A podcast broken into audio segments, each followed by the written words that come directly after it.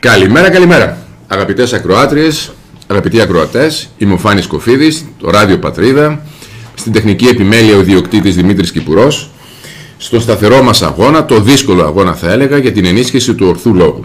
Επιστήμη, πολιτική και φιλοσοφία, όπως ξέρετε, είναι τα τρία επίπεδα από τα θεμέλια έως, α, επιτρέψτε μου, ε, την κορυφή, ε, στην οποία βρίσκεται η πρακτική χρήσιμη φιλοσοφία ή έστω φιλοσόφηση του φαινομένου, των φαινομένων διαχρονικών, ατομικών, επίκαιρων στον τόπο μας αλλά και παντού, νομίζω και πέρα και από αυτόν τον ε, μικρό πλανήτη στον οποίο ζούμε. Ε, η εβδομάδα αυτή ξεκίνησε με έναν πρωτότυπο τρόπο. Ε, με όχι συγκεκριμένη θεματολογία πάνω στην οποία ενσωματώνονται ε, άτομα ικανά όσοι δήμονες ή στοχαστές να προσδώσουν την υπεραξία τους στην προσπάθειά μας για την ενίσχυση του ορθού λόγου, αλλά είναι αντίστροφα.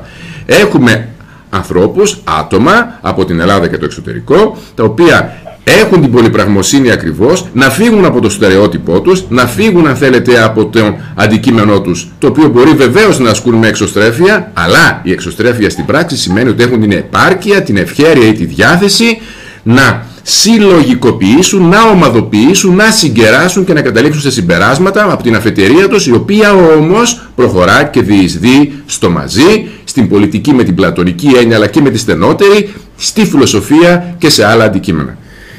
Έχω την πολύ πολύ μεγάλη τιμή να φιλοξενώ έναν τέτοιον άνθρωπο, έναν νεότατο άνθρωπο, έναν ξεχωριστό, ο οποίος μάλιστα είναι στην αντίπερα έκθη της ελληνικής επικράτειας. Μας χωρίζουν αυτή τη στιγμή τουλάχιστον 700 χιλιόμετρα, αλλά δείχνει ακριβώς ότι περικυκλώνουμε όλους τους ε, φίλτατους ε, συμπολίτες αλλά και Έλληνες οι οποίοι μέσα από την συχνότητα του Ιρέδιου μας ακούν και σε άλλες περιοχές της Ελλάδας και όχι μόνο για να συζητήσουμε κάτι που είναι εξαιρετικά ενδιαφέρον και έχει να προσδώσει την υπεραξία του αυτός ο άνθρωπος διότι θα το διαπιστώσετε γιατί. Γεια σας κύριε Σμυρνάκη Νικόλα. Χαίρετε, γεια σου Φάνη μου. Α, εξαιρετική ημέρα και σε όλους τους ακροατές. Ξέρεις, αυτό το τίτλος στο ιδιαίτεροι άνθρωποι είναι βαρύς. Ε, όχι βαρύς, το βαρύς.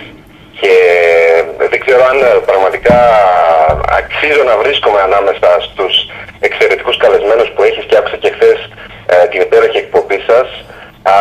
αλλά αυτό που μπορώ να πω με σιγουριά είναι ότι είναι εξαιρετικά τιμητικό.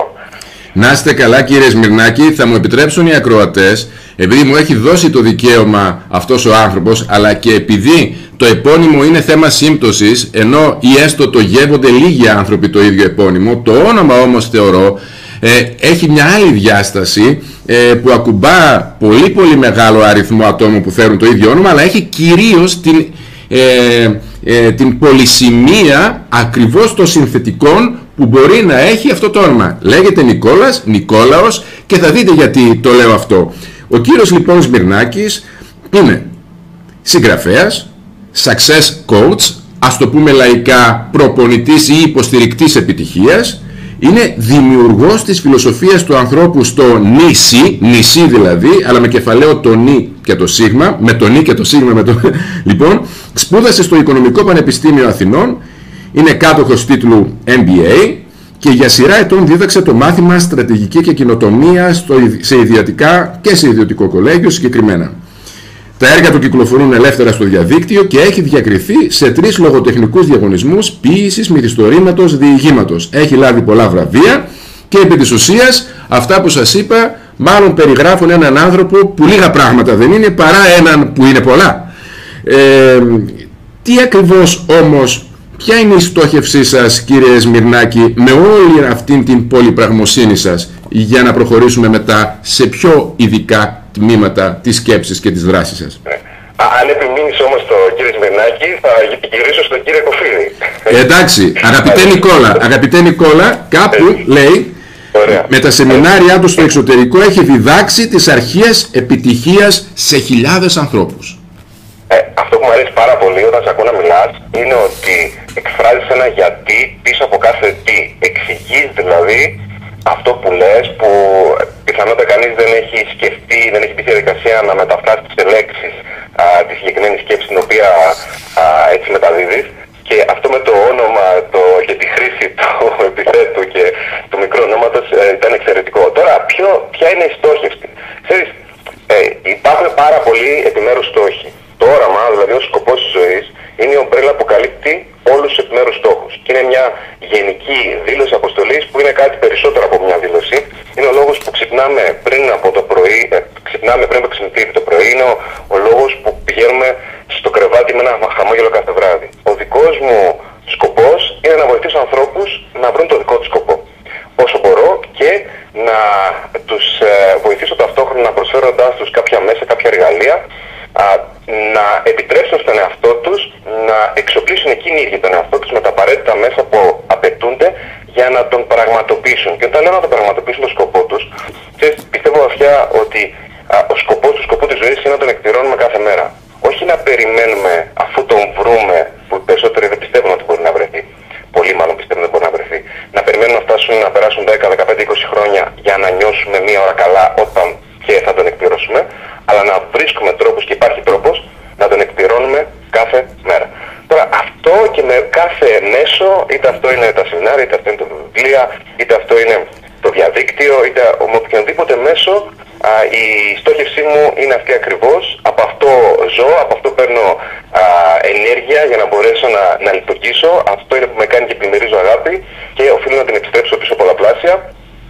Ε, και οι δύο βασικές αρχές, αν θέλεις, φιλοσοφίας ανθρώπους στο νησί είναι το δώσει περισσότερα όπως αλαμβάνεις. Ε, ακριβώς. Θα, θα επισέλθουμε βεβαίως ε, σπονδυλωτά σε τρία-τέσσερα βασικά στοιχεία της ε, σκέψης σου, του προβληματισμού σου και κυρίως, για να μην είμαστε μόνο σε θεωρητικό επίπεδο, στην επάρκεια στο βαθμό υλοποίησης τους όσον αφορά τη στόχευση, δηλαδή την υποβοήθηση, τη στήριξη ανθρώπων να βρουν σκοπό, αλλά ιδιαίτερα και τα μέσα προς επίτευξή των και σε ποιο βαθμό. Αλλά ας μείνουμε ακόμα λίγο στο νησί. Τι ωραία λέξη, πώς σου ήρθε αυτό Νικόλα; Κάποια στιγμή μεταξύ πιν και ξύπνιου που εκεί μας επισκέπτονται μαργαριτάρια του νου, α, με την α, κυριολεκτική έννοια του όρου, α, εκεί που το υποσυνείδητο με το συνειδητό έτσι έρχονται σε μια σύνδεση και μια σύνδεση, α, μου ήρθε η ιδέα αυτή, ένα νησί που είναι το νησί το οποίο αναζητούμε όλοι οι άνθρωποι, το νησί με τις ιδέες, το νησί με τους ανθρώπους οι οποίους θέλουμε να είμαστε μαζί, το νησί που βρίσκεται ο απότερος σκοπός μας και είναι αυτό που μας κινητοποιεί να λειτουργούμε, αυτό που δίνει νόημα και υπόσταση στην ύπαρξή μας. Οπότε ε, κάπως τέριαξε και λίγο με το νη και σίγμα. Νη σι είναι νη σίγμα, οπότε λίγο με, και με τα αρχικά, α, αλλά είναι κάτι πολύ, παρα, πολύ παραπάνω από, δεν αφορά απλά τον Νικόλα, αφορά όλους τους ανθρώπους που αναζητούν τον εαυτό τους και ε, είναι σε διάθεση να βοηθήσουν και άλλους ανθρώπους να κάνουν το ίδιο. Σύμφωνοι, Νικόλα, ε, Έχεις ε, πολλές φορές, σε έχω ακούσει ιδιαίτερα τώρα τελευταία ε, και μέσα από το διαδίκτυο αλλά και τώρα που γνωριζόμαστε καλύτερα ε, να αναφέρεις ε, τον όρο, την έννοια σκοπός και βεβαίως και τα μέσα. Θέλω εδώ λοιπόν, επειδή κάνουμε μια εκπομπή μετάδοσης μηνύματος προβληματισμού και όχι δημοσιογραφική με ερωταποκρίσεις μόνο, ε, ε, χρειάζεται πάντα η διαλεκτική. Γι' αυτό και οι δράσεις οι μεγαλύτερες ονομάζονται συμπόσια διαλεκτικού προβληματισμού που κάνουμε ως όμιλος εανός. Ε, η λέξη λοιπόν σκοπός Πώς προσδιορίζεται ε, στο μυαλό σου και τι προτείνεις στους ανθρώπους που χρειάζονται ή θέλουν να σε ακούσουν; Είναι δηλαδή αυτό που λέγαμε χθες και με τον εξαίρετο όπως και εσύ τόνισες συνομιλητή μας. Είναι τόσο υποκειμενικό αυτό, άρα ο σκοπός μπορεί να μετατρέπεται όταν επιτευχθεί σε καινούριο μέσο ή θεωρείς τελικά ότι υπάρχει κάτι απότερο στο οποίο συγκλίνουν όσο βαθύτερα προσεγγίζει ο άνθρωπος στην αυτογνωσία του συγκλίνουν σε μια πραγματικότητα κατά προσέγγιση αλήθεια. Σε κάποιο συγκεκριμένο λοιπόν σκοπό της ζωής. Θεωρώ ότι υπάρχει το μέσο και υπάρχουν τα συναισθήματα που μας βοηθούν, το, μας βοηθάει το μέσο να εκπληρώσουμε. Ε, είναι υποκειμενικό, αυτή είναι η δική μου θέση. Ε, για τον καθένα μπορεί να είναι κάτι διαφορετικό. Δεν υπάρχει μια ανώτερη μορφή σκοπού που όλοι πρέπει να βαδίζουμε προς τα εκεί και αν δεν βαδίζεις προς τα εκεί σημαίνει ότι δεν θα μπορέσεις να βρεις ποτέ την πληρότητα. Και όταν μιλάω για το μέσο, μπορεί για κάποιον το μέσο να είναι, θέτω ένα παράδειγμα, να φτιάξει έναν οργανισμό, μη, μη κοινοφελή οργανισμό, όπου βοηθάει άλλους ανθρώπους μέσα από αυτόν. Δεν είναι η ουσία αυτή όμως, είναι τα συναισθήματα που εκπληρώνει, εκπληρώνοντας, που πραγματώνει, να το πω διαφορετικά, τα συναισθήματα που εκπληρώνει πραγματώντας το συγκεκριμένο σκοπό. Άρα υπάρχει το μέσο και υπάρχουν και τα συναισθήματα. Και αυτός, αυτός είναι και ο τρόπος φάνη για να μπορέσουμε να εκπληρώνουμε κάθε μέρα το σκοπό της ζωής μας. Αυτό που λέγαμε ότι σκοπό, σκοπό της ζωής είναι να το εκπληρώνουμε κάθε μέρα. Δηλαδή, αν εγώ έχω έναν απότερο στόχο να κάνω μια οικογένεια, γιατί, γιατί μέσα από αυτό λαμβάνω συναισθήματα αγάπης, τρυφερότητας, θαλπορής. Ακόμα και αν δεν έχω τώρα την οικογένεια, μπορώ κάθε μέρα να αναζητώ τα συναισθήματα αγάπης, στοργής, θαλπορής και αυτό θα με βοηθήσει, θα κρατάει, θα, θα, με, θα με ξυπνάει, θα με κρατάει την ενέργεια μου ψηλά, θα μου υπενθυμίζει την αξία του σκοπού και εκπληρώνοντας κάθε μέρα το σκοπό, νιώθοντας τα συναισθήματα, θα πάω πιο γρήγορα και πιο εύκολα στο, θα υπερβώ τα εμπόδια που θα βρω στον δρόμο μου στο να εκπληρώσω, στο να πραγματώσω αυτό το σκοπό και να βρω τον ιδανικό σύντροφο, να βρω την ιδανική σύντροφο.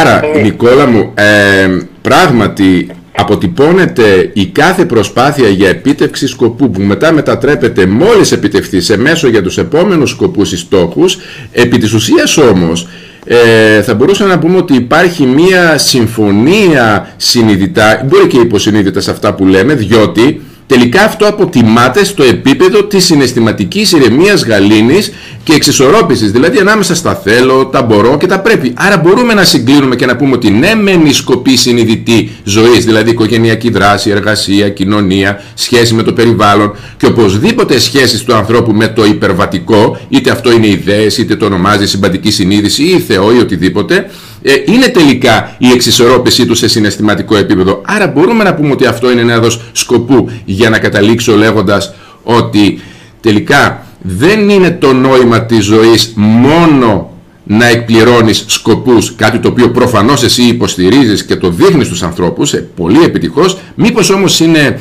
φίλε Νικόλα και το αντίστροφο, σκοπός της ζωής είναι να εμβαθύνει την πορεία του προς την έβρεση του πραγματικού νοήματος. Ε, ακριβώς και ε, με, το, με την, έτσι, αυτό που είπες αρχικά συμφωνώ απόλυτα γιατί ψάχνουμε συγκεκριμένα συναισθήματα οι άνθρωποι. Δηλαδή το τι είναι το τι, είναι, το τι μας κάνει χαρούμενο μπορεί να είναι καθαρά υποκειμενικό. Αυτό που είναι αντικειμενικό είναι ότι όλοι αναζητούμε τη χαρά. Ότι όλοι αναζητούμε την πληρότητα που ο καθένας δίνει διαφορετικό νόημα. Όλοι αναζητούμε την αρμονία που είπες, που ανέφερες νωρίτερα. Όλοι αναζητούμε την πρόοδο και αν δεν την αναζητούμε, νιώθουμε ένα κενό. Αυτό το οποίο έχω καταλήξει εγώ προσωπικά, φανή μου, ότι έχει νόημα σε αυτή τη ζωή είναι να εκπληρώνουμε το σκοπό της ζωής μας, να δίνουμε, να παίρνουμε αγάπη, να κάνουμε τον κόσμο ομορφότερο σε, αυτά, σε, αυτά, σε αυτό το τρίπτυχο αν θέλεις. Και η... να το πάμε και λίγο πιο μακριά. Βέβαια, βέβαια. Μου, θεωρώ ότι Αφού είσαι μακριά, ας το πάμε όσο γίνεται πιο μακριά. Ωραία. Αν, αν θέλετε τη γνώμη μου, νιώθω, πιστεύω ότι υπάρχει ένα συνέστημα. Το συνέστημα της αγάπης. Και όλα τα υπόλοιπα όμορφα συναισθήματα είναι παραλλαγές του συναισθήματος της αγάπης. Όπως υπάρχει και ένας φόβος. Ο φόβος μου δεν αγαπηθούμε. Και όλοι οι άλλοι, όλα τα άλλα αρνητικά συναισθήματα, μίσος, οργή, προκύπτουν από αυτό, από τον φόβο μήπως δεν αγαπηθούμε. Αν θέλεις, μπορούμε να αναφέρουμε και παραδείγματα σχέση με αυτό. Βεβαίως, βεβαίως. Βεβαίως θα αναφέρουμε, Νικόλα μου. Συγγνώμη που σε διακόπτω έτσι. Επειδή όμως θα έχουμε άπλετο χρόνο για να τα συζητήσουμε αυτά για τα επόμενα τουλάχιστον 30-35 λεπτά.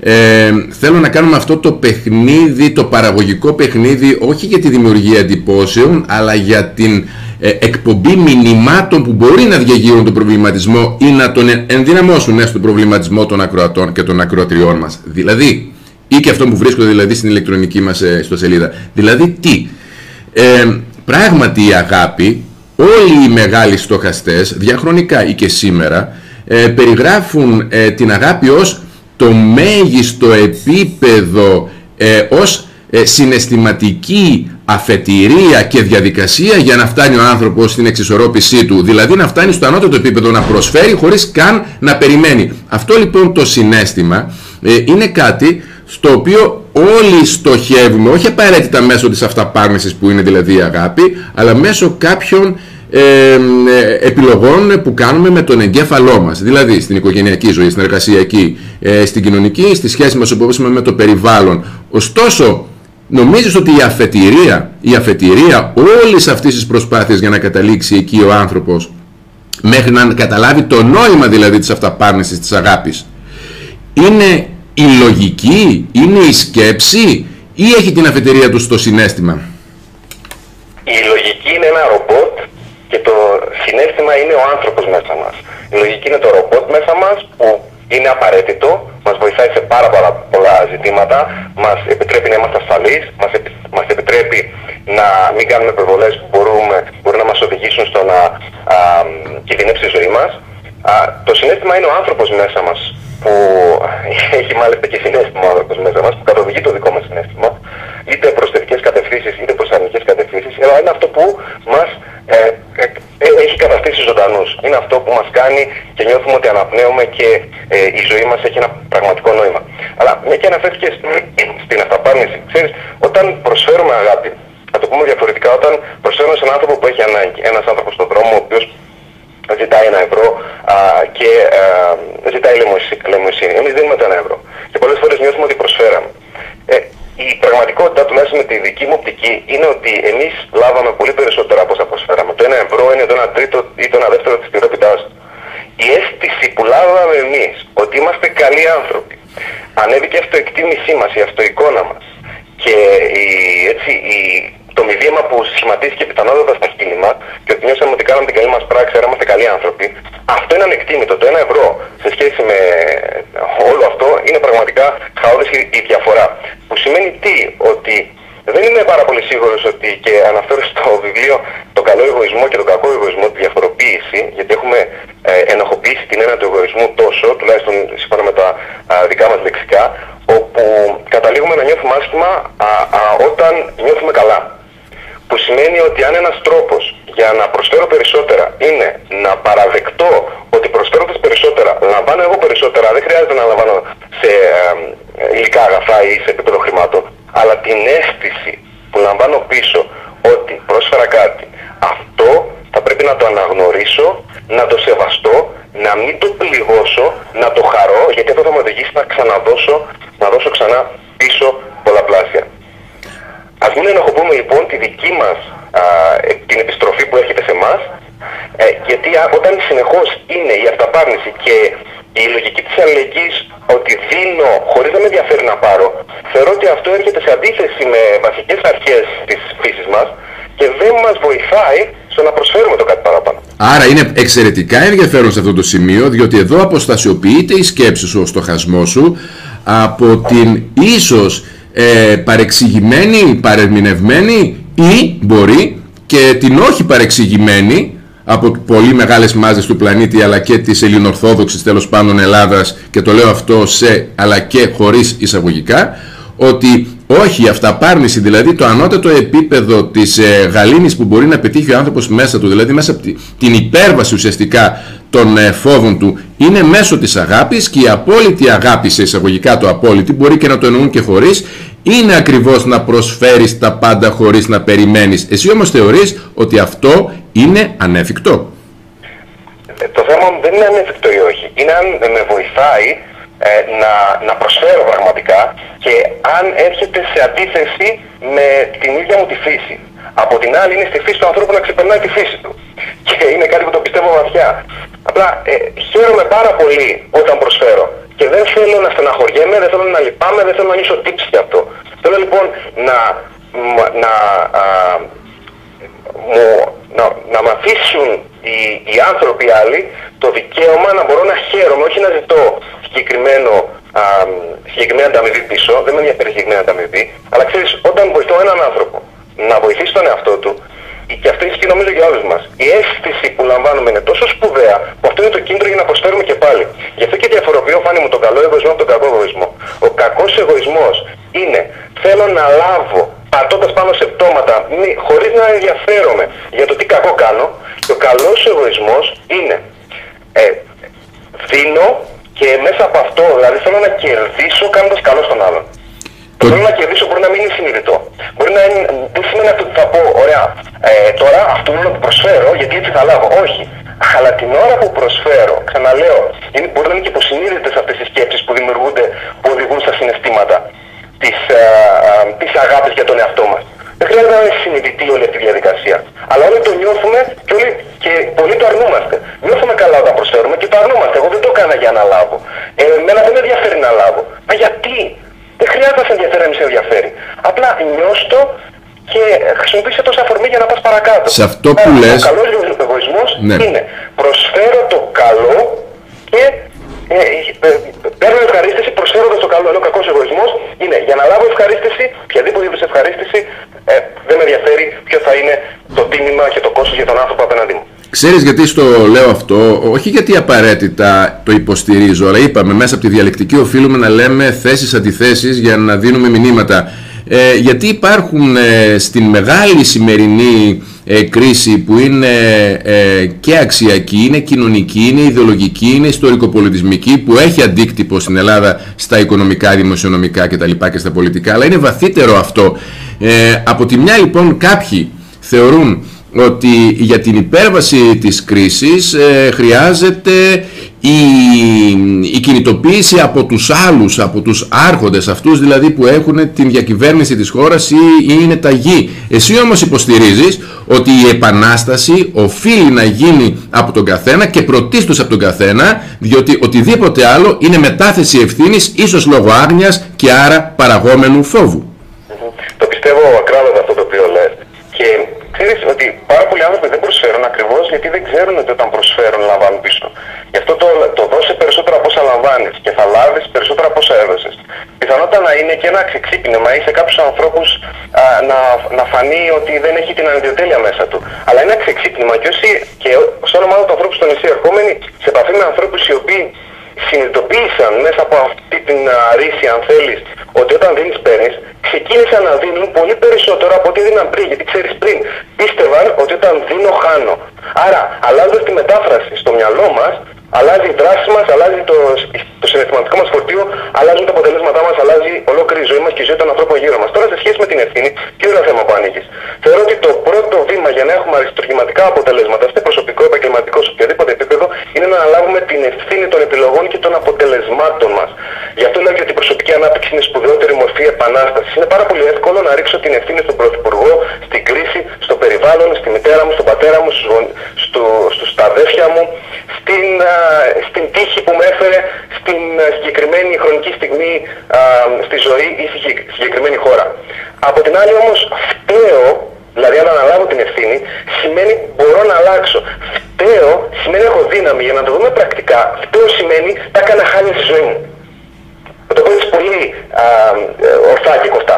Αφού τα έκανα χάλια στη ζωή μου, σημαίνει ότι έχω δύναμη να τα κάνω χάλια στη ζωή μου. Και αν έχω δύναμη να τα κάνω χάλια στη ζωή μου, σημαίνει ότι έχω τη δύναμη να αλλάξω αυτή την κατάσταση και να φέρω την, ε, να φέρω την ομορφιά πάλι, να φέρω την χαρά, να φέρω την ευδαιμονία, να φέρω την επιτυχία στη ζωή μου.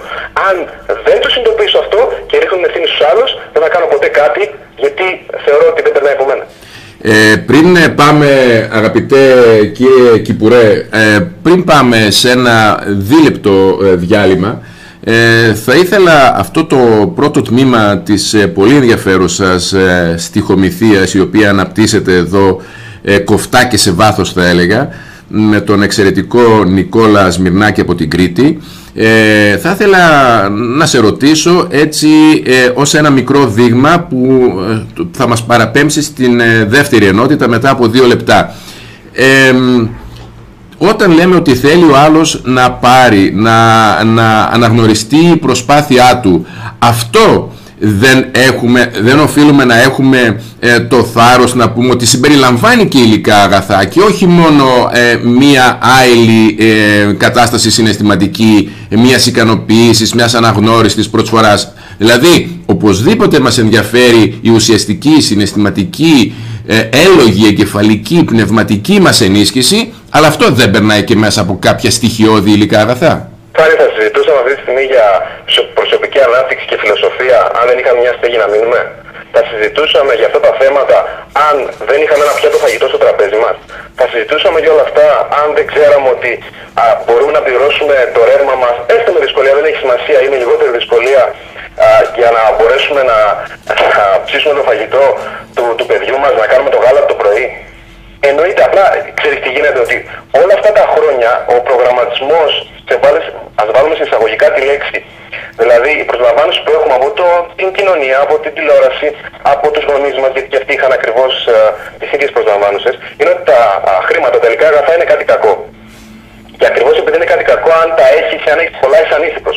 Και αν έχεις πολλά θα χάσεις φίλους σου. Και αν, και αν έχεις χρήματα και αν επιτύχεις σε επαγγελματικό επίπεδο θα, κάνεις κακό στους άλλους. Που αυτό είναι λάθος, όχι, απριόρι υπό, υπό ποια έννοια.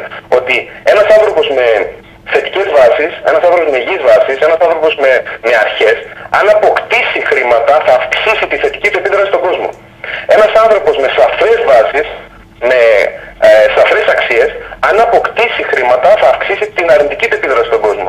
Που σημαίνει ότι ένα μαχαίρι μπορώ να το χρησιμοποιήσω για να σκοτώσω έναν άνθρωπο, μπορώ να το χρησιμοποιήσω για να καθαρίσω το μήλο του παιδιού μου το πρωί για να α, του κάνω φωτόκρεμα. Νικόλα, πάμε σε ένα διάλειμμα, αφού βέβαια εσύ ε, αυτή τη στιγμή αν μπορείς με την μορφή μιας, ε, ε, αν θέλεις, δικιάς σου σκέψης ως ατάκα, ε, να σχολιάσεις το ότι η δύναμη που σου δίνουν τα υλικά αγαθά ε, είναι περιόριστη ή από ένα σημείο και μετά θεωρείται η ανάγκη για συσσόρευση και άλλων υλικών αγαθών απόδειξη διαταραχής σε επίπεδο διανοητικό και ψυχολογικό, δηλαδή ο υπερπλούτος; Οι δυστυχισμένοι επιτυχημένοι είναι στην πραγματικότητα αποτυχημένοι επιτυχημένοι. Το ξαναλέω, οι δυστυχισμένοι επιτυχημένοι και βάλω επιτυχημένοι σε όρους οικονομικούς μόνο, είναι στην πραγματικότητα, είναι στην πραγματικότητα αποτυχημένοι επιτυχημένοι. Δεν φτάνουν τα χρήματα, είναι η βάση για να πάμε σε όλα τα άλλα και να μπορέσουμε να δώσουμε πίσω και να μπορέσουμε να νιώσουμε την πραγματική πληρότητα, ευδαιμονία, ευτυχία όποια και είναι αυτή που είναι μεγάλη κουβέντα και το τι ακριβώς σημαίνει. Εξαιρετικά όπως λέει ο φίλος μου ο Νικόλας ο Σμυρνάκης από την Κρήτη. Πάμε σε ένα διάλειμμα και σε δύο λεπτά είμαστε μαζί. Καρδιά της Ροδόπης χτυπά από τους 100,4. Ράδιο Πατρίδα. Ράδιο Πατρίδα.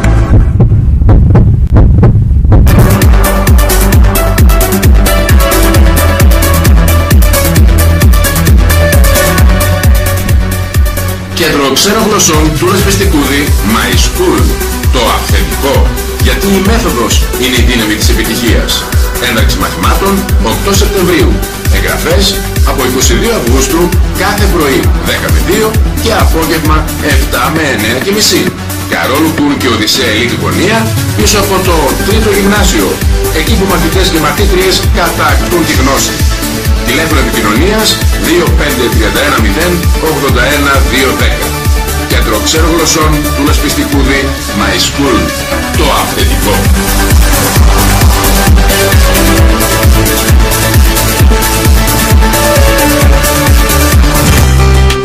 Ταξιδέψτε με τη μαγεία της λογοτεχνίας.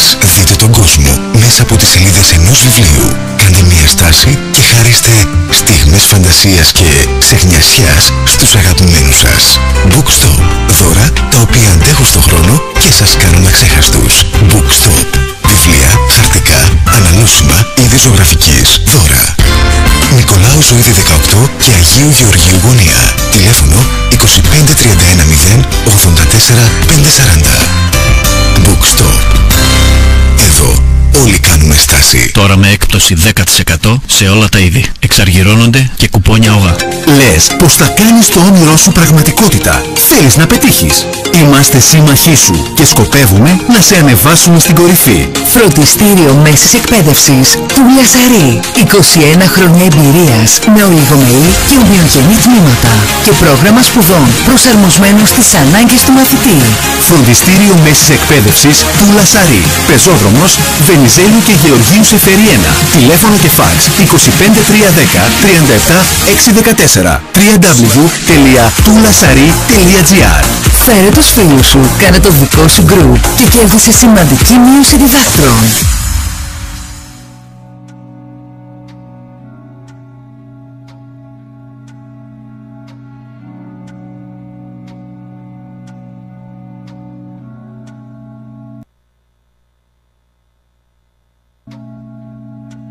On a bridge across the seven on a Saturday night, Susie meets the man of her dreams.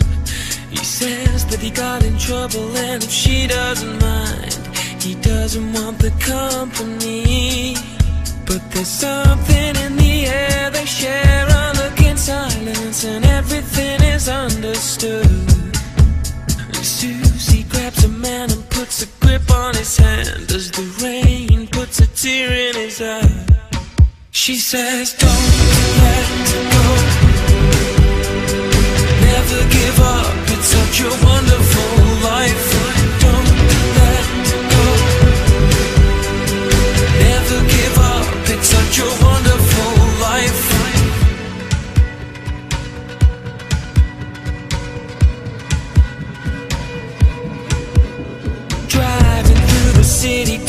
Temple station, cries into the leather seat.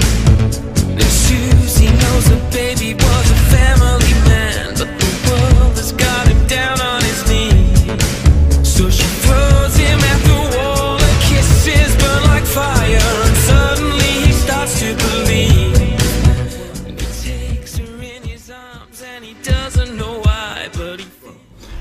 Αγαπητές ακροάτριες, αγαπητοί ακροατές, με τον εξαιρετικό Νικόλα, Νικόλα, μάλλον Νικόλας Σμυρνάκη από την Κρήτη, ένας άνθρωπος, επιτρέψτε μου να πω, του συνολικού βιοψυχοκοινωνικού μοντέλου, νέος ωραίος όρος, ολιστής, ολιστής θα έλεγα, δηλαδή προσεγγίζει ε, τα πάντα μέσα από μία ε, σύνδεση γνωσιακών αντικειμένων πολύπλευρων με την εμπειρία και η αποτίμηση αυτής της σύνδεσης, δηλαδή κατά πόσο είναι υγιής αυτή η σύνδεση, είναι η συναισθηματική γαλήνη όσο το γίνεται περισσότερο και πώς αυτό το μεταδίδει στους ανθρώπους ως διαδικασία, ακόμα και μαθησιακή, συμπεριφορική. Είναι λοιπόν συγγραφέας, είναι success coach, ε, έχει σπουδάσει οικονομικά, έχει συστήσει ε, τον, ε, το, τον, τον όμιλο αν θέλετε ή την, ε, τον κύκλο φιλοσοφίας του ανθρώπου στο νησί, ε, έχει διακριθεί με πάρα πολύ σημαντικά πράγματα και βεβαίως ο σκοπός του είναι να δημιουργεί στον άνθρωπο τη δύναμη να βρει σκοπό στη ζωή του, υψηλούς σκοπούς, να υπερβεί αν θέλετε μέχρι τώρα τους φόβους του ή τις ανασφάλειές του και να του δείξει όσο μπορεί και ο ίδιος τα μέσα που θα μπορούσε να χρησιμοποιήσει κατ' επιλογή και όχι βέβαια καταναγκαστικά για να πετύχει αυτούς τους στόχους. Γεια σου ξανά Νικόλα μετά το διάλειμμα. Γεια σου πάλι μου. Λοιπόν, Γεια, ε, και χαιρετί, χαιρετί, χαιρετίζω όλους τους Σοκράτες.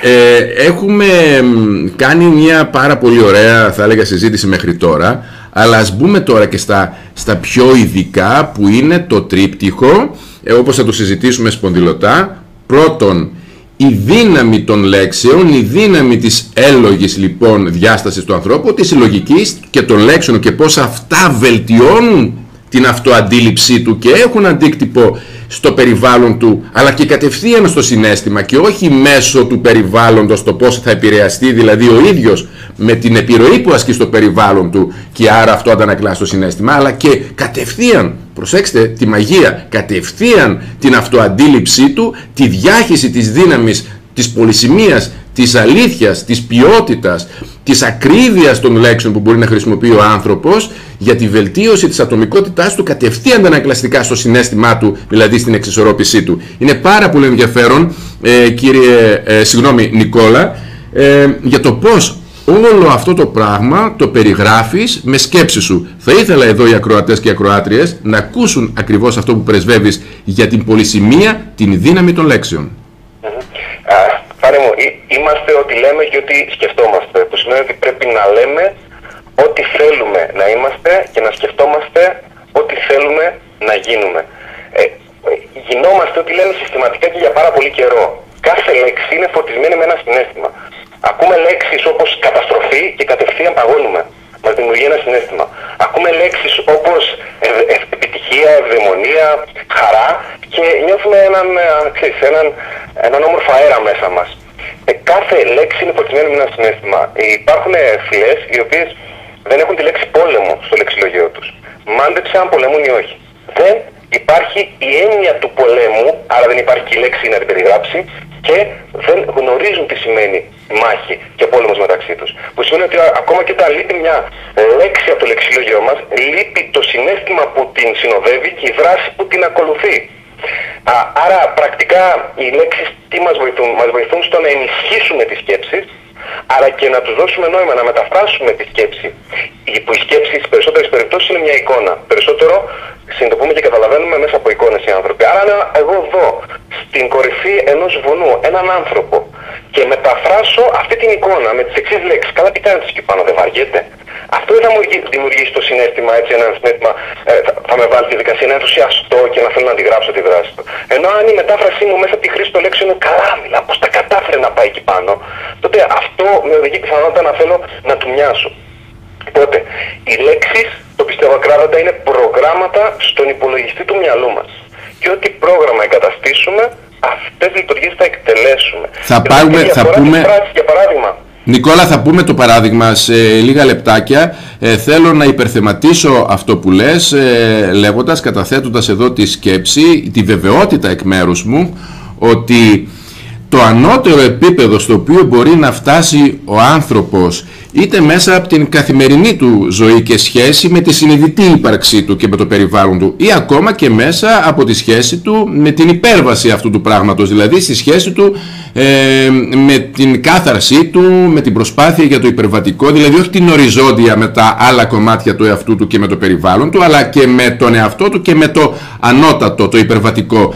Είναι ότι οι λέξεις είναι στο ανώτερο δυνατό επίπεδο της δύναμης τους δηλαδή ικανές να εκφράσουν, πράγμα το οποίο είναι όμως πάρα πολύ δύσκολο, τον μεγαλύτερο κόσμο που είναι ο κόσμος του συναισθήματος. Πάντα δηλαδή τα συναισθήματα είτε ως προσυνείδητες διαδικασίες ή συνειδητοποιημένες διαδικασίες είναι μεγαλύτερο ασκή, μεγαλύτερο τσουβάλι από, την, από τις σκέψεις και τις ιδέες και με τη σειρά τους οι σκέψεις και οι ιδέες στον εγκέφαλο είναι με τη σειρά τους περισσότερες από τις λέξεις.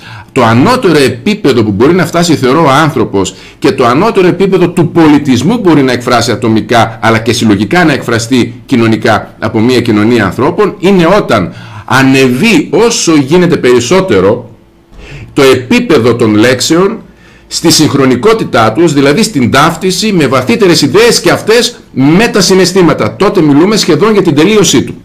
Τι ωραίο που είναι αυτό που λες, ότι ε, ο- φτάνει σε ανώτερες μορ- μορφές ε, ο άνθρωπος όσο περισσότερο μπορεί να εκφράζει συναισθ- περισσότερα συναισθήματα με λέξεις. Όσο περισσότερα μπορεί λοιπόν να εκφράζει τα συναισθήματά του και τα συναισθήματα τα, τα ανώτερα τα οποία νιώθει, τόσο σε ανώτερη μορφή είναι ο άνθρωπος. Εξαιρετικό. Α, και μια και μιλούσαμε για παραδείγματα πριν, ε, μια μικρή λέξη, πόσο μεγάλη διαφορά μπορεί να κάνει στη ζωή μας. Το πόσο τεράστια διαφορά έχει, για παράδειγμα, το δεν έχω πετύχει, από το δεν έχω πετύχει ακόμα. Μιλάμε τώρα για δύο-τρία, είναι πέντε, πέντε γράμματα. Η πρώτη φράση, το δεν έχω πετύχει, δημιουργεί την εικόνα της αποτυχία. Και το αίσθημα που συνοδεύει. Καθώς και την πιθανότητα να σταματήσουμε να αναλάβουμε δράση εφόσον δεν έχει απολύτως κανένα νόημα το να προχωρήσω. Ενώ ένα μικρό ακόμα κάνει τη μη επιτυχία κάτι φυσιολογικό, δεν έχω πετύχει ακόμα, την επιτυχία θέμα χρόνου, αυτό δεν έχω πετύχει ακόμα σημαίνει ότι κάποτε θα πετύχω, βλάβει στο μυαλό την εικόνα της μελλοντικής πραγμάτωσης, δημιουργεί το αντίστοιχο συνέστημα, δηλαδή μια διάθεση να κινητοποιηθώ, αυ- αυξάνει με βάση διαδικασία να αναλάβω μεγαλύτερη περισσότερη δράση για να επιβεβαιώσω την εικόνα της μελλοντικής επιτυχίας. Και όλα αυτά με, με μία λέξη. Ένα ακόμα και κλείνω με αυτό. Παράδειγμα είναι το πολλές φορές έχουμε υπερτιμήσει την ε, λέξη προσπαθώ. Δηλαδή, αν πω εγώ για παράδειγμα, θα προσπαθήσω να τρέξω τα 100 μέτρα και σταματήσω στη μέση της διαδρομής. Έχω περάσει δύο ολόκληρα κεφάλαια στο βιβλίο για την, πώς το λέω, καθολική δύναμη της λέξης. Εκεί αναφέρω το, το παράδειγμα. Και σταματήσω στα μέσα της διαδρομής. Τότε οι περισσότεροι, αν τους ρωτήσω και τους πω, πέτυχε στο στόχο ή δεν πέτυχε στο στόχο, θα πούν δεν πέτυχα το στόχο γιατί σταμάτησα στη μέση διαδρομής. Όχι, πέτυχε στο στόχο. Γιατί ο στόχος σου δεν ήταν να τρέξει τα 100 μέτρα. Ο στόχος ήταν να προσπαθήσεις να τρέξεις τα 100 μέτρα. Με αποτέλεσμα να νιώθεις βαθιά μέσα σου ικανοποίηση γιατί έφτασες μέχρι πάνω μέσα της διαδρομής. Άρα προσπάθησες, άρα πέτυχες στο στόχο. Πέτυχες στην πραγματικότητα όμω την προσπάθεια. Αντί λοιπόν να προσπαθούμε να πετυχαίνουμε την προσπάθεια, αν θέλουμε να μπούμε στη διαδικασία να φτάσουμε το στόχο, θα πρέπει να αλλάξουμε και τον τρόπο που δομούμε τον στόχο μέσα στο μυαλό μας και τον α, εκφράζουμε με λέξεις. Και δέστε τη διαφορά του θα προσπαθήσω να φτάσω στο τέλος διαδρομής, θα φτάσω στο τέλος διαδρομής, θα φτάσω στο τέλος διαδρομής ό,τι και να γίνει, με το ό,τι και να γίνει πως αλλάζει πάλι τελείως η, η φόρτιση μέσα μου και εκεί είναι κάτι το οποίο είναι πάρα πολύ σημαντικό για να βάλουμε και τη σωματοδομή μέσα, να βάλουμε τη σωματική έκφραση, ας ακουστεί μέσα από τη χρειά της φωνής μου γιατί φυσικά δεν, δεν με βλέπουν οι ακροατές και εσύ, θα Τρέχει, θα φτάσω, στο τέλος διαδρο... θα φτάσω στο τέλος διαδρομής ό,τι και να γίνει. Που αυτό είναι μια έντονη σωματική έκφραση και έρευνες του Πανεπιστημίου του Χάρβαρτ δείχνουν ότι τα λεγόμενα power poses, δηλαδή έντονε σωματικέ εκφράσει, αλλάζουν την κρυχημία του σώματός μας, αυξάνουν τα επίπεδα τεστερόνη, μειώνουν τα επίπεδα κορτιζόλη που είναι ορμόνη του άγχους και μας βάζουν μια διαδικασία με την, ε, με, μαζί με τις λέξεις να φτάνουμε πιο κοντά στο να ξεπερνάμε φοβίες, να είμαστε πιο κοντά σε μια αλλαγή και να καταφέρουμε πράγματα. Εξαιρετικά, διότι και εγώ σπουδάσα ε, στην ιατρική, στο δύσκολο απαιτητικό πανεπιστήμιο του Μονάχου και στο αντικείμενο της ψυχιατρικής ψυχολογίας, ε, αλλά και μέσα από τα συμπόσια διαλεκτικού προβληματισμού που διεξάγουμε εδώ, καταλήγουμε ακριβώς αυτό που περιγράφεις, ότι η δύναμη των λέξεων, η δύναμη των λέξεων να εκφράζουν ιδέες στο μέγιστο δυνατό βαθμό και κατά τη στοιχεία στα συναισθήματα που παράγουν τα σήματα για ιδέες με την ένωσή τους βέβαια σε μορφή κυρίως εικόνων τι κάνουν; Καταργούν το βασικό νόμο ότι το νευρικό σύστημα του ανθρώπου φθήρεται σε αντίθεση με τα άλλα νευρικά σύστημα που αναπλάθεται. Δηλαδή είτε φτιάχνονται καινούργιες καινούργιες συνάψεις που ισχύει αυτό, το οποίο είναι μοναδικό επίτευγμα με βάση την δύναμη, την κάθαρση δηλαδή, την δύναμη του μυαλού και των λέξεων, είτε μάλλον εκτός από αυτήν την ενδυνάμωση των συνάψεων παράγονται και καινούργια ίσως στοιχεία δυναμικής πλάθεται και αναπλάθεται ο εγκέφαλος. Είναι κάτι μοναδικό ε, και το επιβεβαιώνω λοιπόν αυτό που λέτε μέσα και από αυτή τη διάσταση της ε, νευρολογίας και νευροψυχιατρικής. Ε, μία άλλη λέξη λοιπόν επειδή μας ακούνε πάρα πολλοί κόσμος και θα αναφέρω τα τρία επίπεδα κυρίως της κλίμακες του κόσμου. Είναι φοιτητές και φοιτήτριες, οι οποίοι είναι σε καθημερινή επαφή με αυτή την κρίση και με το άγχος βέβαια για τα μαθήματά τους και τις επιδόσεις τους στο σχολείο, στο πανεπιστήμιο. Μας ακούνε επίσης ε, πολλοί γονείς οι οποίοι θεωρώ ότι ως κομμάτια και αυτή της ελληνικότητας, της σύγχρονης νεοελληνικότητας υπερβάλλουν πολύ από την πρώτη στιγμή που θα γεννηθεί το παιδί, οι περισσότεροι θεωρώ, γιατί δεν γνωρίζουν ίσως, δεν τους κατήφθηνε κανένας, δεν ζουν σε ένα διαφωτισμένο χώρο, σε ένα περιβάλλον, όπως είναι η σύγχρονη Ελλάδα, και άρα κάνουν κάποιες σημαντικές ε, άμετρες ενέργειες με τα παιδιά τους στην καθοδήγηση και στην εκμάθηση και αγχώνονται για τα παιδιά τους και ο τρίτο τμήμα που μας ακούει βεβαίως και αυτό είναι κατάκτηση και ευχαριστώ αυτούς, δηλαδή τους μουσουλμάνους γιατί εδώ έχουμε και χριστιανούς και μουσουλμάνους. Θα ήθελα λοιπόν τη λέξη εμπιστοσύνη πώς θα την απέδιδε ο Νικόλας ως δυναμική διεργασία ως δύναμη δηλαδή που παράγεται προφανώς από το σεβασμό και την επικοινωνία κυρίως στη σχέση των τριών αυτών μονάδων που είπα. Φοιτητός νεολαία εδώ, γονείς που μας ακούνε, αλλά σχέση χριστιανών και μουσουλμάνων, η δύναμη της εμπιστοσύνης. Η σπουδαία λέξη, σπουδαία έννοια, εξαιρετική φόρτιση συναισθηματική, την οποία α, μας δημιουργεί, μας προκαλεί η συγκεκριμένη λέξη και για όλες τις υπέροχες ομάδες, ε, κοινωνικές ομάδες που ανέφερες ε, νωρίτερα, αλλά και για οποιαδήποτε άλλη ομάδα είναι βασικό συστατικό η εμπιστοσύνη επιτυχίας και ευτυχίας. Και αν θέλεις να δώσουμε άλλη μια λέξη σχετικότατη, η αξιοπιστία. Οι άνθρωποι ακολουθούν ανθρώπους στους οποίους εμπιστεύονται. Και θα μου πεις τι σχέση έχει τώρα το να ακολουθεί κάποιος κάποιον. Ηγέτης για μένα είναι αυτός που έχει θετική επίδραση στους ανθρώπους γύρω του. Δηλαδή ένας κακός ηγέτης που δεν έχει θετική επίδραση για μένα δεν είναι ηγέτης. Λοιπόν, πρακτικά τι σημαίνει αυτό; Η επιτυχία και η ευτυχία, και θα καταλήξω στην εμπιστοσύνη και στην αξιοπιστία, η επιτυχία και η ευτυχία περνάει μέσα από τις υγιείς ανθρώπινες σχέσεις. Δηλαδή, επιτυχία σημαίνει υγιείς ανθρώπινες σχέσεις με πελάτες, συνεργάτες, εργαζομένους, εργοδότες, υφισταμένους, προϊσταμένους. Και ευτυχία υγιείς ανθρώπινες σχέσεις με την οικογένειά μας, με τους τον σύντροφο, με τη σύντροφο, με την ε, ευρύτερη οικογένεια συγγενής, με τους κοινωνικούς εταίρους, συμπολίτες μας, γειτονές μας. Άρα, σε όλα τα επίπεδα ευτυχία, η επιτυχία περνάει μέσα από υγιείς ανθρώπινες σχέσεις. Δηλαδή, από την ηγετική μας υπόσταση, από το κατά πόσο δηλαδή, είπαμε ότι είναι ηγέτης, το που έχει θετική επίδραση στους άλλους, άρα ο άλλος μπορεί να ακολουθήσει, να ακολουθήσει για θετικό λόγο, να ακολουθήσει γιατί εκείνος το αποφάσισε. Α, από την ηγετική μας υπόσταση λοιπόν το πώς επηρεάζουμε θετικά τους άλλους. Και η αξιοπιστία, η εμπιστοσύνη είναι ό,τι πιο σημαντικό για να μπορέσει ένας άνθρωπος να ακολουθήσει κάποιον άλλον. Για να μπορέσει ένας άνθρωπος να επηρεαστεί θετικά από εμάς, θα πρέπει να είμαστε άνθρωποι που δείχνουμε εμπιστοσύνη και ξέρει η αξιοπιστία μας και η εμπιστοσύνη μας άρεται και βάλετε από πάρα πολύ μικρές δόσεις αναξιοπιστίας, τι οποίες δεν καταλαβαίνουμε. Το ότι αργούμε σε ένα ραντεβού μας, για παράδειγμα, με έναν άνθρωπο είτε σε τελικό είτε σε επαγγελματικό, δεν το ε, σπουδαιολογούμε. Αλλά στο, οι συνάψει που δημιουργούνται με καινούργιες συνάψεις στο μυαλό του ανθρώπου, τον οποίο α, προσβάλαμε εκείνη τη στιγμή με κάποιο τρόπο, είναι ότι ο άνθρωπος αυτός δεν είναι αξιόπιστος. Άρα, αν θέλω αύριο να, το, να του ζητήσω να έρθει μαζί μου σε ένα ταξίδι, καλύτερα να μην το ζητήσω γιατί μπορεί να αργήσει και να χάσουμε το αεροπλάνο. Σου μιλάω τώρα για πάμε πολύ βαθιά τη σκέψη. Αν αύριο θέλω να α, του κάνω μια πρόταση για μια δουλειά, αφού καθυστέρησε σήμερα εδώ, θα καθυστερήσουν και οι πελάτες αύριο. Άρα, ε, λόγω της αναξιοπιστίας και της ε, έλλειψης εμπιστοσύνης που δεν, δεν ε, εμπνέουμε εμπιστοσύνη στους άλλους, το χειρότερο σε σχέση με αυτά είναι το τι ευκαιρίε, το τι ταξίδια δεν κάνουμε, το τι ευκαιρίε χάνουμε, το τι δουλειέ δεν ανοίγονται ποτέ οι δρόμοι των, ε, των νέων προτάσεων μπροστά μα και δεν το μάθαμε ποτέ. Άρα είναι μικρά το ότι δεν σηκώνουμε το τηλέφωνο να, να απαντήσουμε σε κάποιον ή δεν τον παίρνουμε πίσω. Γιατί το κριτήριο μα για το αν θα, λα- θα πάρουμε κάποιον πίσω τηλέφωνο όταν μα κάλεστε ή αν θα σηκώσουμε τηλέφωνο ή να μα συμφέρει το τηλέφωνο ή όχι. Και όχι ότι πρέπει να είμαστε αξιόπιστοι ε, επειδή απλά μας ζήτησε κάποιος και ακόμα και αν δεν είναι για τον καλύτερο λόγο, θα πρέπει να το αντιμετωπίσουμε, να αναλάβουμε δηλαδή την ευθύνη. Αυτό μας οδηγεί ε, στο να νιώθουν οι, α- οι άνθρωποι γύρω μας και πιθανότατα δεν μάθαμε ποτέ το γιατί. Ότι δεν μπορούν να μας εμπιστευτούν. Αυτές οι μικρές, γιατί ο τρόπος που κάνεις οτιδήποτε είναι ο τρόπος που κάνεις τα πάντα.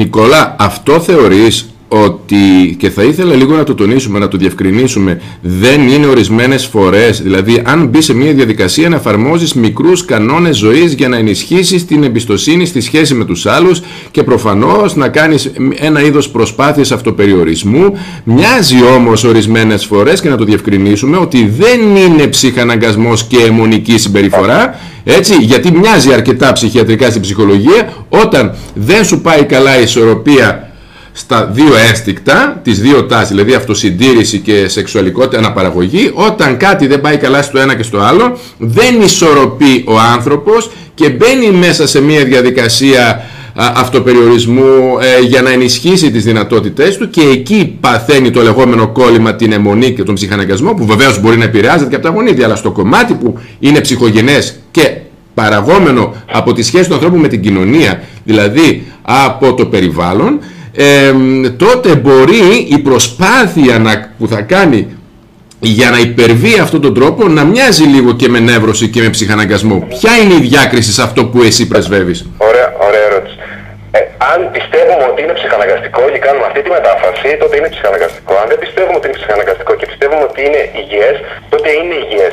Και φυσικά το αν είναι υγιές ή όχι έχει να κάνει με τον τρόπο που το κάνουμε και, το, και τη μετάφραση που έχουμε στο μυαλό μας για αυτό. Για παράδειγμα, αν, επειδή τώρα με συζητήσαμε αυτό, καταλάβει κάποιος ή ε, ένα έντονο εγώ στη διαδικασία. Κάθε φορά που χτυπάει το τηλέφωνό μου, γιατί χτυπάει συχνά τη μέρα, κάθε μέρα, να ε, σταματώ κάθε άλλη εργασία, να χάνω λοιπόν τη συγκέντρωσή μου, που για να ξαναμπείς στη συγκέντρωσή σου βάσει ερευνών, θα τουλάχιστον 10 λεπτά για να ξαναφτάσεις στο σημείο που ήσουν πριν, αν διακόψεις έστω για 3 δευτερόλεπτα την εργασία που, α, που κάνεις.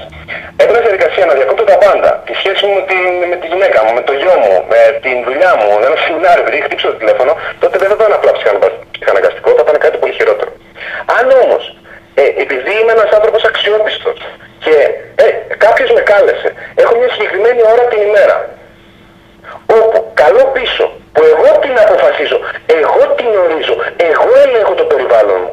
Παίρνω πίσω, καλό πίσω, όλους τους ανθρώπους που με κάλεσαν, σε μια συγκεκριμένη ώρα που έχει αρχή μέση τέλος, τότε δεν είναι ψυχαναγκασμός, είναι συνειδητή απόφαση που με πάει στην πρόοδο, συνειδητή απόφαση που με πάει στο να νιώθω καλά με τον εαυτό μου, να μην έχω τύψω προς τον εαυτό μου, γιατί είναι της εξοπιστίας από, από νεογνά που είμαστε μπαίνει μέσα, έτσι, από πολύ μικρή που είμαστε μπαίνει μέσα στις αξίες μας, Ωραία, το υποσχέθηκες πρέπει να το κάνεις ε, και να α, βαδίζω προς τον δρόμο της δικής μου πρόοδου.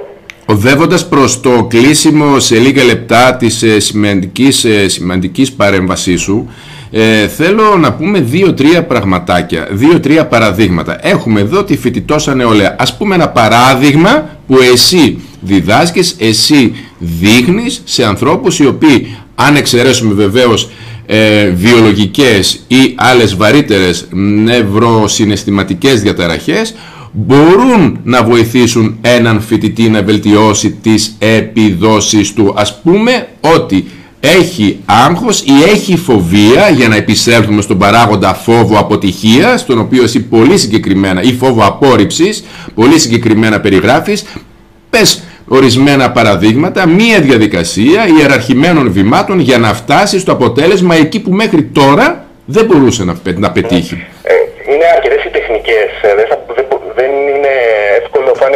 λύσουμε τώρα, αλλά πολύ γρήγορα η τεχνική φιλικός φόβος που χρησιμοποιώ είναι να φοβάται κάποιος να κάνει κάτι. Ωραία, ας, ε, ένα βήμα είναι να γράψει το τι έχει να χάσει αν δεν το κάνει και το τι έχει να κερδίσει αν το κάνει. Γιατί οι άνθρωποι κάνουμε ό,τι κάνουμε για να πετύχουμε μια ευχαρίστηση ή για να αποφύγουμε έναν πόνο. Που σημαίνει ότι αν προσδώσουμε πόνο σε αυτό που αν, να το πω για ανάποδα, αν προσθέσουμε ευχαρίστηση στο να ξεπεράσουμε το φόβο μας, δηλαδή δούμε τα πλεονεκτήματα του να πάω να μιλήσω στην κοπέλα απέναντι που φοβάμαι, γιατί αν μιλήσω στην κοπέλα απέναντι που φοβάμαι, που θέλω να την τερτάρω, αλλά δεν το κάνω, α, θα υπάρχει περίπτωση να είμαι μαζί τη, υπάρχει περίπτωση να είναι η γυναίκα της ζωής μου. Υπά... Όλα αυτά τα ωραία πράγματα μπορούν να συμβούν μελλοντικά, είναι στο, α, στο πλαίσιο του φανταστικού. Αν γράψω τα αρνητικά λοιπόν, το τι θα γίνει αν δεν πάω, τι λάθος θα συμβεί, αν δεν πάω, τότε μπορεί να χάσω μεγάλη ευκαιρία, μπορεί ε, ότι δεν θα κερδίσω τίποτα ουσιαστικό και πολλά άλλα. Όσο πιο αναλυτικός γίνομαι, με βοηθάει να προσδώσω ευχαρίστηση στο να πάω για να τη μιλήσω και πόνο στο να μην πάω. Και από εκεί πέρα, όταν έρχεται η, ο όποιος φόβος ε, ε, με βρίσκει, ε, ουσιαστικά μπορώ να του αλλάξω υπόσταση. Αν προσπαθήσω να τον καταπολεμήσω, θα έρθει πιο δυνατά να με χτυπήσει και εκείνος. Αν προσπαθήσω όμως να το κάνω, πώς μπορώ να το κάνω, γι' αυτό λέω φιλικός φόβος, πώς μπορώ να το κάνω σύμμαχο και περιγράφω την, την συγκεκριμένη τεχνική αυτή στο αντίστοιχο κεφάλαιο, ότι το κάνω σύμμαχο δίνοντάς του ένα όνομα, ένα αστείο όνομα όμως. Δηλαδή, αλλάζω την υφή του, αλλάζω την υπόστασή του. Άρα τη στιγμή λοιπόν που θα έρθει ο φόβος, αντί να προσπαθήσω να, να κλειδώσω, να σηκώσω τείχο και να τον αποφύγω, γυρίσω και πω καλώς το tweet, γιατί το tweet για μένα είναι κάτι πολύ αστείο. Καλώς ήρθες. Και του πεις σε ευχαριστώ που ήρθες, σε ευχαριστώ που ήρθες. Και όλες αυτές οι λέξεις γίνουν, τις ακούσω να τις λέω για να αποκτήσουν μεγαλύτερη δυναμική. Καλώς ήρθες, σε ευχαριστώ που ήρθες. Θα μου πεις τώρα για ποιο λόγο μπορεί να ευχαριστήσω έναν, έναν φόβο. Άρα για ποιο λόγο θα καταλήξει ο φόβος μου να είναι φίλος και σύμμαχος. Σε ευχαριστώ που ήρθες να μου υπενθυμίσεις ότι είναι, η ζωή είναι πολύ μικρή για να φοβάμαι. Μοιάζει πάρα πολύ όλο αυτό που λες με συγκεκριμένη συμπεριφορική και γνωσιακή μέθοδο ψυχοθεραπείας που βεβαίως εσύ το κάνεις σε επίπεδο ε, περισσότερο εμπειρικό με τεχνικές ε, που το συνδέεις όμως και με στοχεύσεις ε, πολύ συγκεκριμένες. Είναι θεωρώ πολύ συγγενείς ε, αυτές οι διαδικασίες πόσο μάλιστα όταν πολλές φορές και στα συμπόσια διαλεκτικού προβληματισμού αλλά και στις εκπομπές αλλά και κατηδίαν στις δικές μου παρέες. Τονίζω την ανάγκη να βιώνουμε τον ατομικό συλλογικό πολιτισμό. Του μπορώ να κάνω λάθος Άρα όχι της καθοδήγησης της, του ψυχαναγκαστικού, του κανονιστικού μοντέλου της ζωής και των δογμάτων που είναι πάντα χρήσιμα, χρειάζονται υπεραξίες ή αξίες, ηθικές αρχές και τα πρέπει, είναι πολύ χρήσιμα. Οπωσδήποτε το μεγαλύτερο σχολείο όμως είναι το λάθος, ε, Νικόλα, έτσι. Ακριβώς και αν έχω ένα λεπτό, επειδή μιλάμε, ακούνε φοιτητές και ακούνε γονείς, όπως είπες, ε, καταρχάς να πω ότι δεν είναι ψυχολόγος, δεν είναι ψυχίατρος, δεν ε, είναι άνθρωποι που κάνουν εξαιρετικά τη δουλειά τους και έχουν ε, κάθε λόγο να εφαρμόζουν τις ε, τεχνικές που αφορούν την ψυχολογία και τη ψυχοθεραπεία. Ε, είναι, είναι τεχνικές όμως αυτές που έχω δει ότι έχουν πολύ μεγάλο αποτέλεσμα.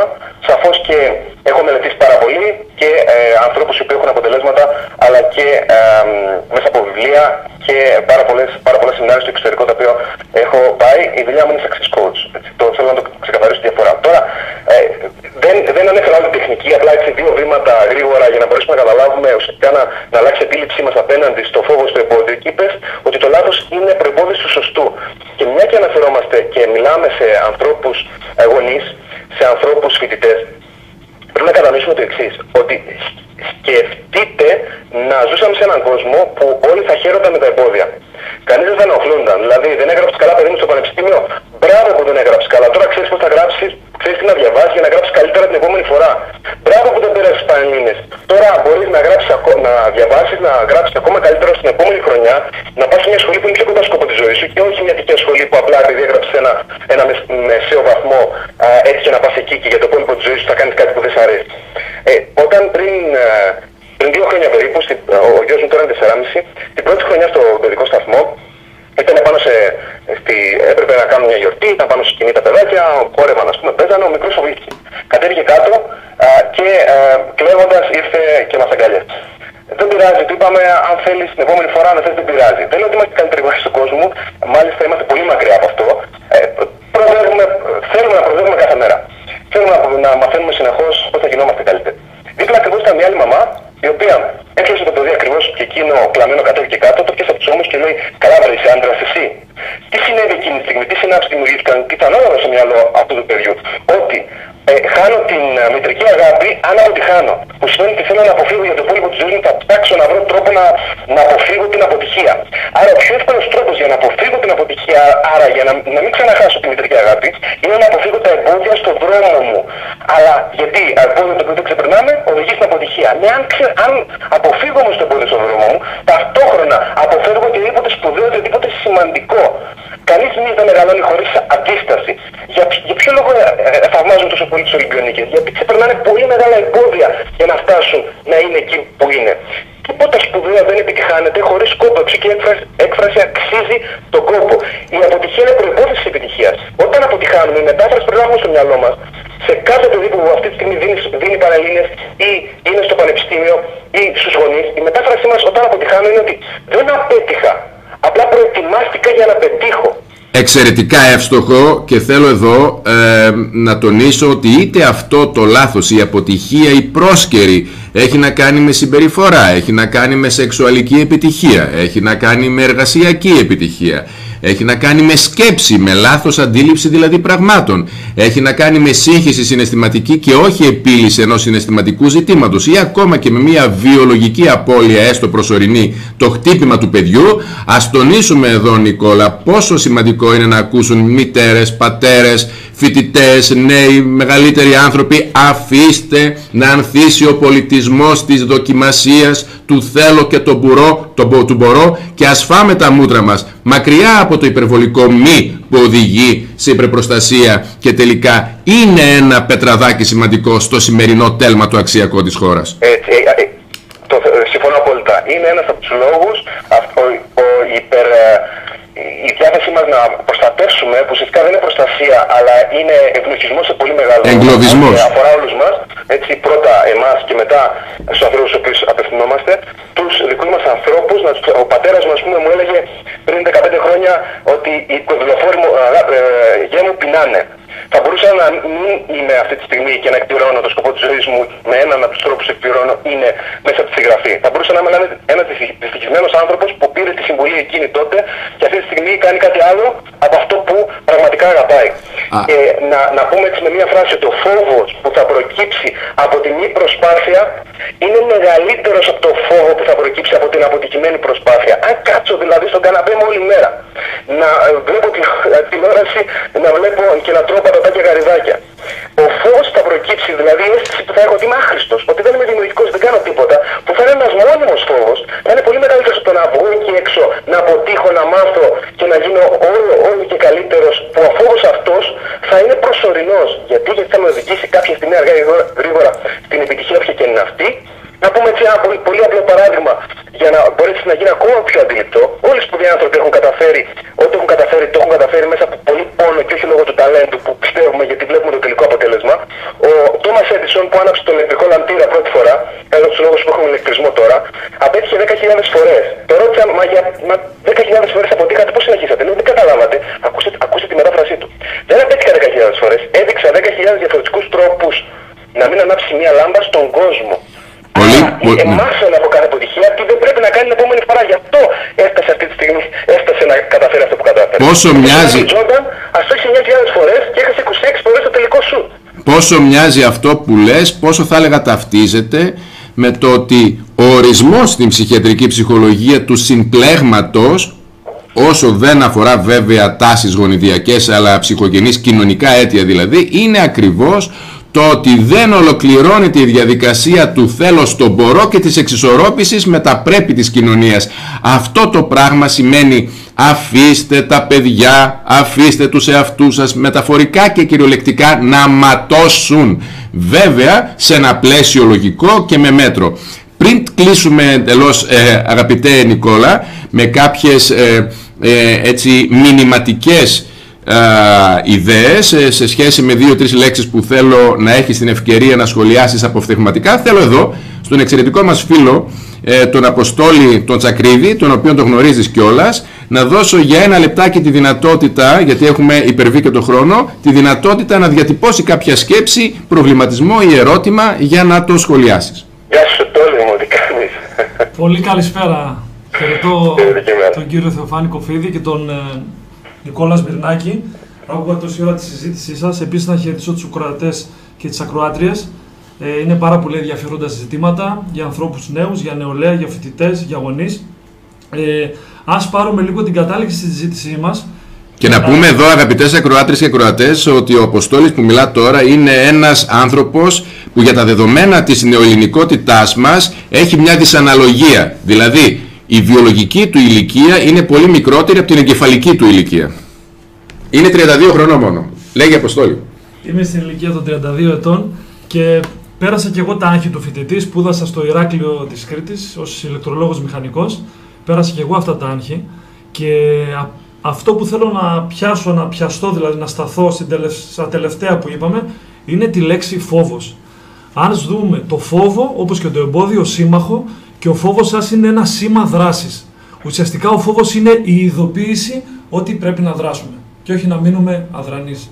Ε, και ναι, ακριβώς αυτό που λες Αποστόλη, αν τελείωσες, θα πω ότι τα δύο μεγαλύτερα σχολεία για να υπερβεί ο άνθρωπος το πεπερασμένο του ή την αίσθηση, τη γνώση, την επίγνωση ή και το υποσυνείδητο ότι φθήρεται και πεθαίνει, είναι ακριβώς ε, να ενδυναμώσει μέσα του εκείνα τα στοιχεία που του κατανικούν τους μεγαλύτερους φόβους, που είναι και ο φόβος αποτυχίας, αλλά ακροταλεύτια προς τα πίσω, δηλαδή στη ρίζα του πράγματος είναι ο φόβος της φθοράς και του θανάτου, έστω και υποσυνείδητα, έστω η υποσυνείδητη επίγνωση του θανάτου, της φθοράς, το οποίο το βιώνει ο άνθρωπος από την αρχή- από την αρχή που θα γεννηθεί μέχρι να πεθάνει.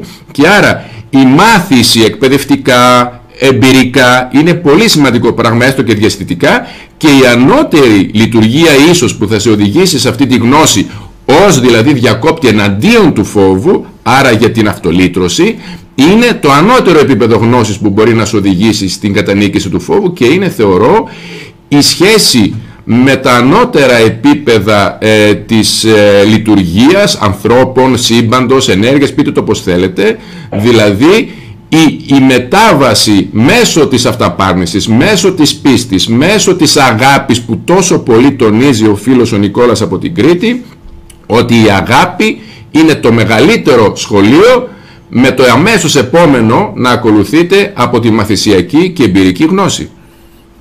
Ο θάνατος μπορεί, Φάνη μου, για να συμπληρώσω σε αυτό, να είναι μια καταστροφική σκέψη που δεν με αφήνει να κάνω τίποτα δημιουργικό ή μπορεί να είναι το ξυπνητήρι της ζωής μου. Απειλώντας καθημερινά τη ζωή μου ο θάνατος, με, ε, με κάνει να σκέφτομαι και να νιώθω ότι η ζωή είναι προκλητικά όμορφη ακριβώς γιατί υπάρχει ο θάνατος, να υπενθυμίζει την ομορφιά της και ότι είναι προσωρινή, με αποτέλεσμα να αναλάβω την δράση που απαιτείται ώστε να απολαμβάνω κάθε στιγμή. Χωρίς κόλαση δεν θα έχει νόημα παράδεισος, να το πούμε έτσι. Χωρίς το άσχημο δεν θα έχει νόημα το όμορφο. ε, για να πάμε στα κλασικά φιλοσοφικά δίπτυχα. Και χωρίς ε, την, ε, το εμπόδιο δεν θα έχει νόημα η νίκη, η επιτυχία. Και χωρίς το θάνατο δεν θα έχει νόημα η ζωή. Νικόλα, θέλοντας να σε ευχαριστήσω, θα σε αφήσω όσα δευτερόλεπτα θέλεις να απαντάς αποφθεγματικά με μία ή περισσότερες λέξεις. Είναι διάσπαρτο το σημαντικό βιβλίο σου «Η επιτυχία κρυβόταν στο κομμωδίνο μου». Το συστήνω ανεπιφύλακτα αυτό σε όλους. Το επαναλαμβάνω, Νικόλαος Μυρνάκης «Η επιτυχία κρυβόταν στο κομμωδίνο μου». Ε, θα πω τρεις όρους και εσύ αποφθεγματικά είτε ό,τι σου έρθει στο μυαλό είτε θυμούμενος τι έχεις γράψει σε αυτό το περίφημο βιβλίο σου ε, να διατυπώσεις για να δώσουμε το μήνυμα στην προσπάθεια ενίσχυσης αυτοαντίληψης και αυτογνωσίας. Πρώτον, είπαμε λοιπόν για αγάπη και για φόβο, θέλω τώρα να πω τη λέξη μέτρο. Μέτρο. Μ. Το μέτρο είναι η, η διάθεσή μας να, να φτάσουμε στην πληρότητα. Το μέτρο δεν είναι τίποτα άλλο παρά μία άλλη λέξη για την πληρότητα. Και μέτρο δεν σημαίνει α, μέτριο. Μέτρο σημαίνει αρμονία, σημαίνει πληρότητα, σημαίνει αγάπη. Δικαιοσύνη. Δικαιοσύνη. Οι βασικές αρχές και αξίες, βασική αρχή και αξία για να μπορέσει να ανθίσει ο πολιτισμός μας, βασική αρχή και αξία για να έχει νόημα η ύπαρξή μας σε αυτόν τον πλανήτη. Και ελευθερία.